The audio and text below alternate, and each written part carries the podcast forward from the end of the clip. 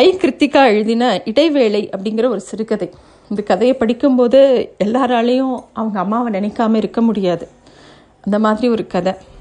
இந்த கதை எப்படி ஆரம்பிக்கிறதுனா, அம்மா ஈரம் சொட்டும் கூந்தலின் நுனி முடிச்சிருந்தாள். காதோறும் சரியும் முடியில் ஒரு விரற்கடை அளவு இரண்டு பக்கமும் எடுத்து உச்சியில் ஒரு ஹேர்பின் குத்திருந்தாள். ஒரு கருநீல பூக்கள் சிதறிக்கும் பூனம் புடவையை தூக்கி சொருகியிருந்தாள். அப்படியே அங்கேயும் அங்கேயும் போயிட்டுருக்காங்க. கூடத்தில் பிள்ளைங்க அங்கே எங்கேயும் ஓடி விளையாடிக்கிட்டு இருக்கு. எல்லா பக்கமும் ஜம்காலம் சுருங்கியும் மடங்கியும் கடந்தது. குழந்தைங்க அங்கே எங்கேயும் விளையாடிட்டு இருக்கிறத பார்க்குறதுக்கே ரொம்ப அழகாக இருக்குது. அரிசி களைஞ்ச தண்ணீரை அப்படியே தொட்டி முற்றத்தில் ஊற்றிட்டு அப்படியே விரும்பின நிமிந்து பார்த்தவளோட நெத்தியில் வேர்வை வழியிறது. வளர்மதியோட குழந்தை, அவங்களோட மூத்த பெண் வளர்மதி, அவளோட குழந்தை வந்து பாவாடை சட்டையை தூக்கி பிடிச்சிட்டு இங்கே எங்கேயும் ஓடின்ட்டுருக்கு. காத்தோட்டமாக ஏதாவது கவனம் போட்டு விட்டுறதை விட்டுட்டு, இந்த வளரு எதுக்கு இமாம் பெரிய பாவாடையை இவளுக்கு போட்டிருக்கா அப்படின்னு பொதுவாக ஏதோ சொல்லிக்கிட்டே போகிறாங்க. சமையக்காரர் அதுக்குள்ளே குரல் கொடுக்குறார். அதனால வேகமாக உள்ளே போகிறாங்க.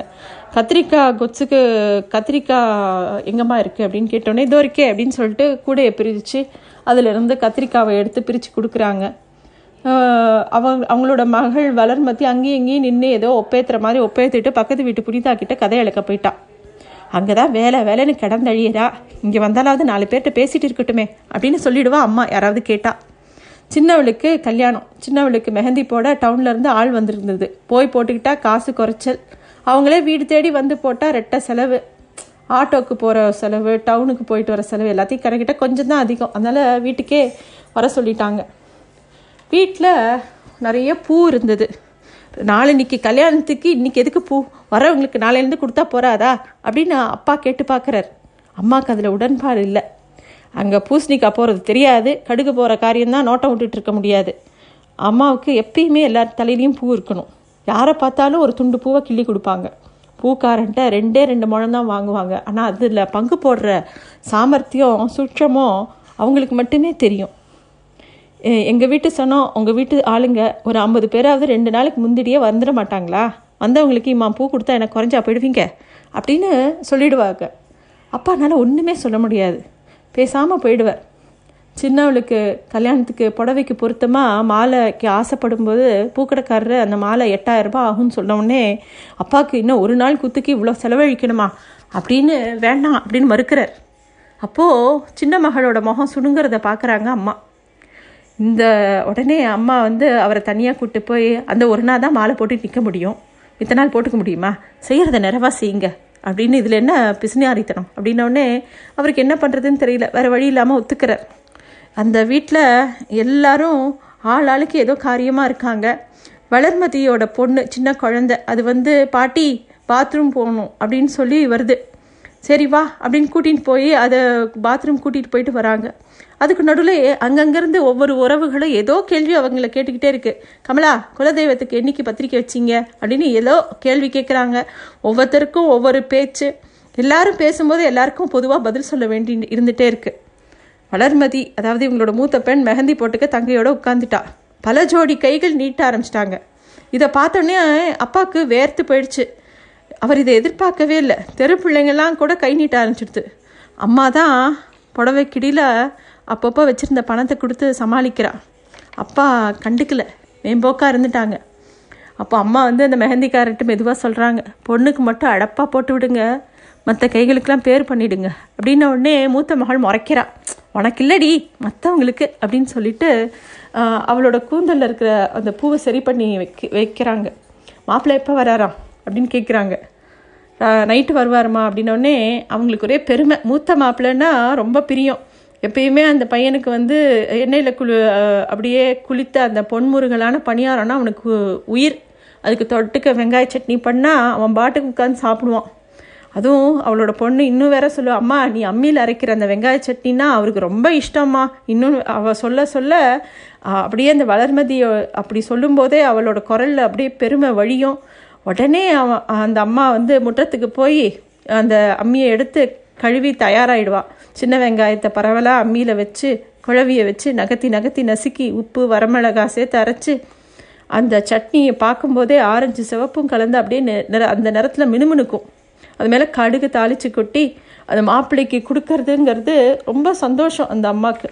அது மட்டும் இல்லை, மாப்பிள்ளை வந்தால் அடை, அவியல், தேங்காய் பர்ஃபி, உருளைக்கிழங்கு போண்டா, தயிர் வடை, அது பாட்டுக்கு லிஸ்ட்டு நின்றுட்டே போகும். ஆனால் அப்பா சொல்லுவார், கல்யாண வேலையில் நீ பாட்டுக்கு அதையும் இதையும் இழுத்து விட்டுக்காத அப்படின்னு. அந்த அந்த மாதிரி அவ்வளோ பிரிய மருமகன் மேலே.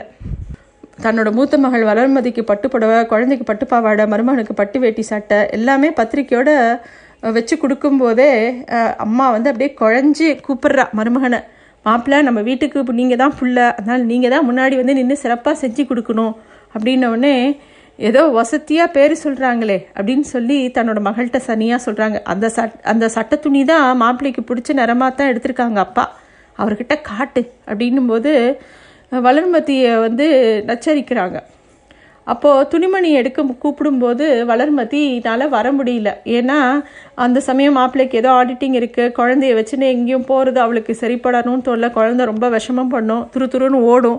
சரி அம்மாவோட போகலாம், அம்மா தலையில் கட்டிடலான்னா அம்மானால் அந்த குழந்தை பின்னாடி ஓட முடியாது, அதனால் அரை மனசோடு நான் வரல அப்படின்ட்டா.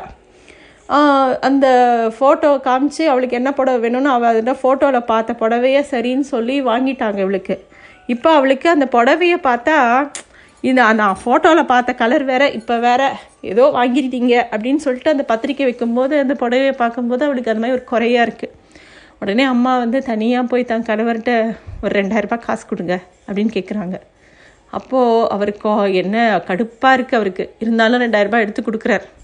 வேகமாக வளர்மதிக்கிட்ட அவள் கிச்சனில் ஏதோ வேலையாக பார்த்துட்டு இருக்கா, என்ன பண்ணுற அப்படின்னோடனே பத்திரிக்கை வைக்க வந்திருக்கீங்க, ஒரு பாயசம் பண்ண வேண்டாமா அப்படின்னே. சரி நகர் அப்படின்னு சொல்லிட்டு வேகமாக பொண்ணு வீட்டில் சின்ன வெங்காயத்தை அரிஞ்சு காலிஃப்ளவர் கொஞ்சம் மசாலா போட்டு பண்ணுறாங்க. ஏன்னா அவங்களோட கணவருக்கு காலிஃப்ளவர் மசாலானா ரொம்ப பிடிக்கும்.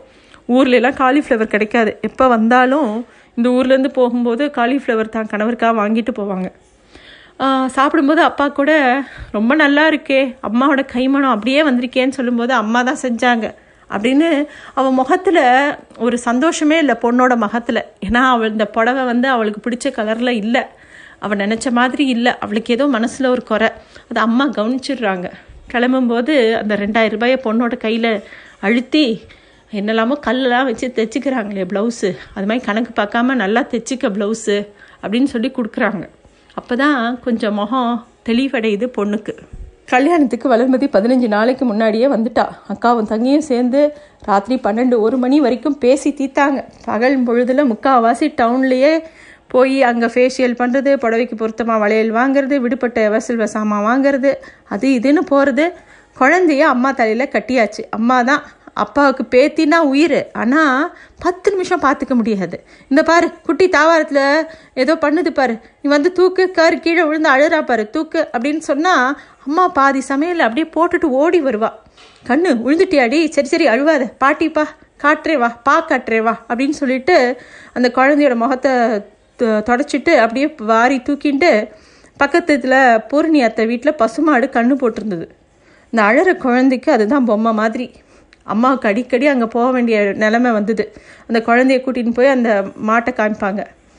நாள் நெருங்கிடுச்சு போல் அப்படின்னு சொல்லி தெருவில் இருக்கிறவங்கலாம் கல்யாணத்தை பற்றி கேட்பாங்க. ஆமாம் இன்னும் 6 நாள் தான் இருக்குது அப்படின்னு அம்மா அவங்களுக்கும் பதில் சொல்லிவிட்டு அப்படியே அந்த குழந்தைய கூட்டின்னு போவாங்க. அந்த குழந்தை அந்த மாடை பார்த்தா ரொம்ப சந்தோஷமாக இருக்கும், விளையாடும். அப்போ வந்து ஆனால் அத்தைக்கு தான் பொறுக்காது, என்ன உன் தலையில் கட்டிட்டு போயிட்டாளுங்களா அப்படின்னு பூர்ணி அத்தை வந்து கேட்பா. கல்யாண வீட்டில் வேலைக்கு பஞ்சம் இருக்காது, இந்த குட்டிகளுக்கு தெரியாதா, பிள்ளைய விட்டுட்டு கிளம்பிடுறதா அப்படின்னு கேட்பாங்க. அம்மா அதுக்கெல்லாம் பதிலே சொல்ல மாட்டா, சிரித்து வைப்பா. இதில் வெளியூருக்கு தபாலில் அனுப்பிச்ச பத்திரிக்கையெல்லாம் தவிர உள்ளூரில் எல்லாரையும் போய் அப்பாவும் அம்மாவும் சேர்ந்து கூப்பிட்டுட்டு வந்துட்டாங்க. இருந்தாலும் அப்பப்போ தோணும், இந்த ஆளை விட்டுட்டோமே அவனை போய் கூப்பிட்டு வந்துடலாம், இந்த ஆளை விட்டுட்டோமே அவனை போய் கூப்பிட்டு வந்துடலாம். அப்பா யாரையாவது ஒரு பேரை சொல்லிக்கிட்டே இருப்பார். இதுக்கு நடுவில் பொண்ணுங்களோ அம்மா ஒரே புடவையை எல்லார் வீட்டுக்கு கட்டிட்டு போகாதுமா, நல்ல புடவையாக கட்டிட்டு போ அப்படின்னு சொல்லிட்டு ஏதாவது மாற்றி கட்டிட்டு போக சொல்லுவாங்க. பச்சை, சிவப்பு, நீலம், ஆரஞ்சு வண்ணங்களில் தினமும் அந்த அடிக்கிற வெயிலுக்கு பளிர்னு ஏதாவது கட்டின்னு போனால் கூட திருப்பி வீட்டுக்கு வந்து எல்லாமே அங்கே போடும்போது எல்லாம் ஒரு பக்கம் மின்னின்னு இருந்தது. முக்காவாசி பத்திரிக்கை விநியோகம் முடிஞ்சிடுச்சுன்னு நினைக்கும் போது திடீர்னு தேக்கு மட விழாத்தில் பத்திரிக்கை வச்சப்ப செல்லத்துற ஊரில் இல்லை, வந்ததும் கொடுக்கலான்னு இருந்தேன், மறந்து போச்சு பத்தியா அப்படின்னோடனே அப்பா சொன்ன உடனே கிளம்புன மாதிரி இருக்கும். இருக்கிற வேலையை அப்படியே போட்டுட்டு அன்றைக்கின்னு பார்த்து அம்மா அதிரசத்துக்கு மாவிட்டுருந்தா. வீட்டு தெய்வத்துக்கு அதிரசம் படைக்கணும் கல்யாணத்துக்கு முன்னாடி. மாவில் வெள்ளைப்பாகு சேர்த்து 4 நாள் புளிக்க வைக்கணும். அப்போ தான் அதிரசம் மொத்து மெத்துன்னு வரும். வெள்ளைப்பாக்கு சேர்க்கு வேலையை காத்துட்ருக்கும்போது குழந்தைக்கும் கும்புக்கும் மத்தியும் எடுத்துன்னு அப்பா கூப்பிட்டாருன்னு யார் வீட்லேயோ அழைக்கிறதுக்காக கிளம்புறாங்க. அங்கே போனால் அந்த சேகர் வீட்டில் சேகர் பாட்டுக்கு உட்காந்து இவர் பேசுகிறதெல்லாம் கேட்டுட்ருக்காங்க. அப்பா பாட்டுக்கு அந்த மர நாற்காலியில் உட்காந்துட்டு சட்டமாக கல்யாண கதையை பேசிகிட்ருக்காரு. அம்மாக்கா தரையில் விரிக்கப்பட்டிருக்கிற அந்த பாயில் உட்கார்ந்தா கூட மனசெல்லாம் அந்த அதிரச மாவு மேலே தான் இருக்குது. நல்ல விதமாக கொடுக்கணுமே, நல்ல விதமாக செய்யணுமே, ராத்திரி சாப்பாட்டுக்கு உப்புமா கிண்டணுமே. வளர்மதியும் சின்னவளும் வெளியில் கடைக்கெல்லாம் போயிட்டு அப்படியே ரொம்ப டயர்டாக வருவாங்களே. அவங்க வந்து உட்கார்ந்தோடனே குழந்தை போய் ஒட்டிக்கிச்சா கூட அம்மா பிள்ளையை தூக்குமா, எல்லாத்தையும் கலைச்சி விட்றா பாருன்னொடனே அம்மா ஓடி போய் அந்த பிள்ளையை தூக்கணும். 2 நாளாக அம்மாவுக்கு இங்கேயும் அங்கேயும் அலைஞ்சதில் 2 தொடைக்கு நடுவில் எரிச்சல் அதிகமாகிடுச்சு. நடக்கும்போதே 2 தொடைகளும் உறைஞ்சு தொடல் அப்படியே அந்த தோல் வறண்டு வழுண்டு போச்சு. படுக்கும்போது தேங்காய் தடவிக்கணும்னு நினைக்கிறா. இருந்தும் அந்த எரிச்சல் குணமடையலை. வெள்ளிக்கிழமை வீட்டு தெய்வத்துக்கு படையல் போட்டு எல்லாருக்கும் சாப்பாடு போட்டு எல்லாருக்கும் அந்த சுமங்கலியாக இருந்தவங்க எல்லாம் வீட்டு தெய்வங்களாக வழிபடுறது வழக்கம். வடை, சூயம், அதிரசம், சக்கரை பொங்கல், குழம்பு, காய்ன்னு எல்லாம் வகை வகையாக சமைச்சு அம்மா காலங்காத்தாலே எழுந்து தலைக்கு குளிச்சு ஈர உடுப்போட விபூதி பட்டை எல்லாம் போட்டு அதுக்கப்புறம் ஆசார புடவையை கட்டிக்கிட்டு அன்றைக்கி வேணுங்கிற பதார்த்தத்தை எல்லாம் தயாரித்து ஊரில் இருக்கிற உறவுக்கார வீட்டுகளில் எல்லாரையும் கூப்பிட்டு எல்லாரையும் கூப்பிட்டு எல்லாருக்கும் சாப்பாடு போட்டு வளர்மதிக்கும் சின்னவளுக்கும் வாய் ஓயலை. எல்லாருக்கிட்டேயும் இருக்கிற புடவை, நகை எல்லாத்தையும் காமிச்சு கல்யாண பேச்சு பேசிகிட்டு இருக்கு. அப்பப்போ சமயக்கட்டு பக்கம் எட்டி பாப்பா வளர்மதி, தேங்காய் திருவி கொடு, அந்த மாதிரி சின்ன சின்ன வேலை அம்மா சொன்னால் ஏதோ பண்ணி கொடுப்பா. அதுக்குள்ளே பாதியில் விட்டுட்டு போயிடுவா. ஏன்னா வளர்மதிக்கு அவள் பேசிகிட்டு இருக்கிற கதையை பாதியில் விட மனசில்லை. 1000 ரூபா தையக்கூலி. நுணுக்கமாக கல் ஒட்டி ஜிமிக்கி வச்சு தைக்கிறாங்கல்ல, காசு கூட தான் ஆகும் அப்படின்னு ஒவ்வொரு ப்ளவுஸாக எடுத்து காமிச்சு பெருமை வேறு. 10, 12 முடிஞ்சதும் இலை போடணும் அப்படின்னு சொல்லிட்டு அதுக்குள்ளே அம்மாவுக்கு கிறுக்குன்னு வந்தது. ஈரக்கூந்தல் அப்படியே பிடரியில் கசகசப்பை உண்டாக்கிடுச்சு. அந்த அடுப்போட சூடு முகத்தை அப்படியே செவக்க வச்சுது. சரியாக 11:45 அம்மா சமையலை முடிச்சிருந்தா. சமையலறையில் கலசம் வச்சு, பட்டுப்புடவை வச்சு, நகையெல்லாம் வச்சு வளர்மதி அழகாக அடுக்கினா. எந்த இடத்துல ஆரம்பிக்கணும்னு எனக்கு தெரியாது, நீ ஏன் பரிமாறிடுமா அப்படின்னு சொல்கிறா. அவன் நகர்ந்துக்க அவங்க அம்மாவே முன்னாடி வந்து 7 இலைகளையும் போட்டு எல்லாருக்கும் சாப்பாடு போட்டு பதார்த்தங்களை பரிமாறி சாம்பிராணி காட்டி தேங்காய் உடைச்சி நீர் விழாவி சூடம் காமிச்சு அப்புறமா 1 நிமிஷம் கை கூப்பிட்டு நின்றுட்டு இருந்தா. அம்மாவுக்கு ஒரே பிரார்த்தனை தான், கல்யாணம் நல்லபடியாக ஆகணும். அம்மா மா நேரத்தில் அப்படியே தொடச்சி வச்ச மாதிரி இருப்பாள். பூஞ்சையான உடம்பு வாகு கல்யாண வேலையில் மேலும் கொஞ்சம் இழைச்சி போயிருந்தா. நெய்வேத்தியம் முடிஞ்சவனே எல்லாருக்கும் எல்லாம் போட்டு எல்லாருக்கும் பரிமாறிட்டு இருந்தா. பேருக்கு கொஞ்சம் சக்கரை பொங்கல் வந்து சாப்பிட்டா. ஏன்னா எல்லாரும் சாப்பிட்டு முடிக்கும்போது மத்தியானம் 3 மணி ஆயிருந்தது. பசி மரத்து போச்சு. வளர்மதி கல்யாணத்தில் வந்த முழங்கால் வலி இன்னும் இருந்தது. அப்பப்போ நிற்க முடியாமல் அப்படியே தூணை பிடிச்சிட்டு நின்னான். மண்டபத்துக்கு கிளம்ப வேண்டிய வேலை வந்துருச்சு. மண்டபத்துக்கு கிளம்புறதுக்கு ஒரு வேன், ஒரு பஸ்ஸு, 2 கார் எல்லாம் தயாராக இருந்தது. மண்டபம் டவுனில் தான் இருந்தது. கிட்டத்தட்ட 3/4 மணி நேரம் பிரயாணம். எல்லாம் எடுத்து வச்சிட்டியா, சும்மா திரும்பி வர முடியாது அப்படின்னு அப்பா சொல்கிறாரு. அப்பா புத்தம் புது வேஷ்டியை கட்டி இறுக்கி கட்டிட்டு அம்மாவோட பரபரப்புக்கு மத்தியில் ஒரு கேள்வியை விட்டெறிஞ்சார். அம்மா உள்ளே போகிறதும் வருதுமா இருந்தா. அத்தாச்சி, நீ ஒரு காஃபியாவது குடிச்சியா அப்படின்னு யாரோ கேட்குறாங்க. அதுக்கும் பதில் சொல்கிறதுக்கு அம்மாவுக்கு முடியல. என்ன சிரிச்சுட்டு ஏதோ பதில் சொல்லி எல்லாரையும் பஸ்ஸில் அதுலேயும் ஏற்றி விடுறாங்க. திரும்பி வரத்துக்கும் போது கல்யாண மாப்பிள்ளை பொண்ணுக்கு வந்து ஆர்த்தி எடுக்கணுங்கிறதுக்காக அதுக்கு வசதியாக பித்தளை தாம்பாளம், குங்கும டப்பா, தீப்பெட்டி, சூடம், வெத்தலை எல்லாத்தையும் எடுத்து ஜன்னல் திட்டில் வைக்கிறா. ஏற்றின விளக்கோட முன்னாடி நின்று கல்யாணம் நல்லபடியாக முடியணும் சாமின்னு பிரார்த்தனை பண்ணிக்கிறா. அப்புறமா அவள் வந்து கிளம்புறதுக்கு உண்டான ஏற்பாடு பண்ணுறா. கணக்கில் அடங்காத முறைகள் அவளோட மனசு அதையே முணுமுணுத்துட்டே இருந்தது. ஏன்னா அந்த வரன் அமைஞ்சதுலேருந்து வேலை, அலைச்சல், உடம்பு, மனசு எல்லாம் ஒரு பக்கம் எங்கிட்டு இருந்தாலும் மனசுக்குள்ளே கல்யாணம் நல்லபடியாக முடியணுங்கிற பிரார்த்தனை தான் பிரதானமாக இருந்தது. குறைவில்லாமல் தடங்கள் இல்லாமல் கல்யாணம் முடியணும், அதுதான் அம்மாவுக்கு ஒரே எண்ணம். வளர்மதி தங்கையோட அவங்க அந்த காரில் ஏறிக்கிட்டா. வளர்மதியோட புருஷன் முன்னாடி உட்காந்துக்கிட்டான். அம்மா அவனை வழக்கம் போல் மாப்பிள்ளையை கவனிக்காமல் இல்லை. மாப்பிள்ளையை கூட்டிகிட்டு வாங்க அப்படின்னு சொல்லி எப்போ பாரு அந்த கல்யாண வீட்டில் இத்தனை சந்தடியிலையும் கூப்பிடுவாங்க. புது டிகாஷனில் தான் காப்பி கொடுப்பாங்க மாப்பிள்ளைக்கு. அத்தான் வந்திருக்காரு, கொஞ்சம் நேரம் வந்து பேசிட்டு போகலாம்ல அப்படின்னு தெருவில் இருக்கிற விடலை பசங்கக்கிட்டலாம் சொல்லுவாங்க. இந்த மாப்பிள்ளைக்கு கல்யாணம் ஆகி 3 வருஷம் இருந்தால் கூட இன்னும் புது மாப்பிள்ளை பொலிவோடு தான் இருந்தான் அவங்க வீட்டில். எல்லாரையும் ஏற்றி விட்டுட்டு அம்மா ஆனால் வேனில் தான் ஏறிக்கிட்டாங்க. எல்லா பக்கமும் சீட்லாம் இருக்கைகளில் அப்படியே நிரம்பி வழிஞ்சது. இவங்க உட்கார்றதுக்கு இடமே இல்லை. அப்போ வந்து யாரோ சொல்கிறாங்க, எத்தா புடவையில் பில்லு கிழிக்காம விட்டுருக்க பாரு அப்படின்னு சொல்லி அந்த புடவையிலேருந்து பில்லை கிழிச்சு விட்றாங்க. மூட்டு வலி, மூச்சு விடுறது மாதிரி சீரான இடைவெளியோடு வலிச்சுக்கிட்டே இருந்தது. கடைசியில் பின்னாடி வேனில் கடைசி சீட்டு தான் காலியாக இருந்தது. ஜன்னல் வழியாக வெளியில் படாத காற்று குளிர்ந்து வீசிட்டு அம்மா வந்து அந்த கடைசி சீட்டில் போய் உட்காந்துக்கிறாங்க. அம்மாவுக்கு கண்கள் சொருகி கொண்டன.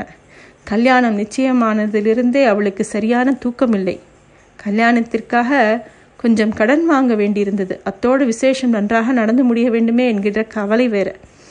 தூளி ஆட்டம் போல வேன் அசைந்து விரைய அம்மாவுக்கு கண்கள் சொக்கி கொண்டன. உள்திறப்புகள் அனைத்தும் தாழிட்டு கொள்ள சிறு குழந்தையின் புன்னகை தேசத்துக்குள் புகுந்து விட்டவள் வாய்ப்பிழந்து தலை சாய்ந்து உறங்கினாள்.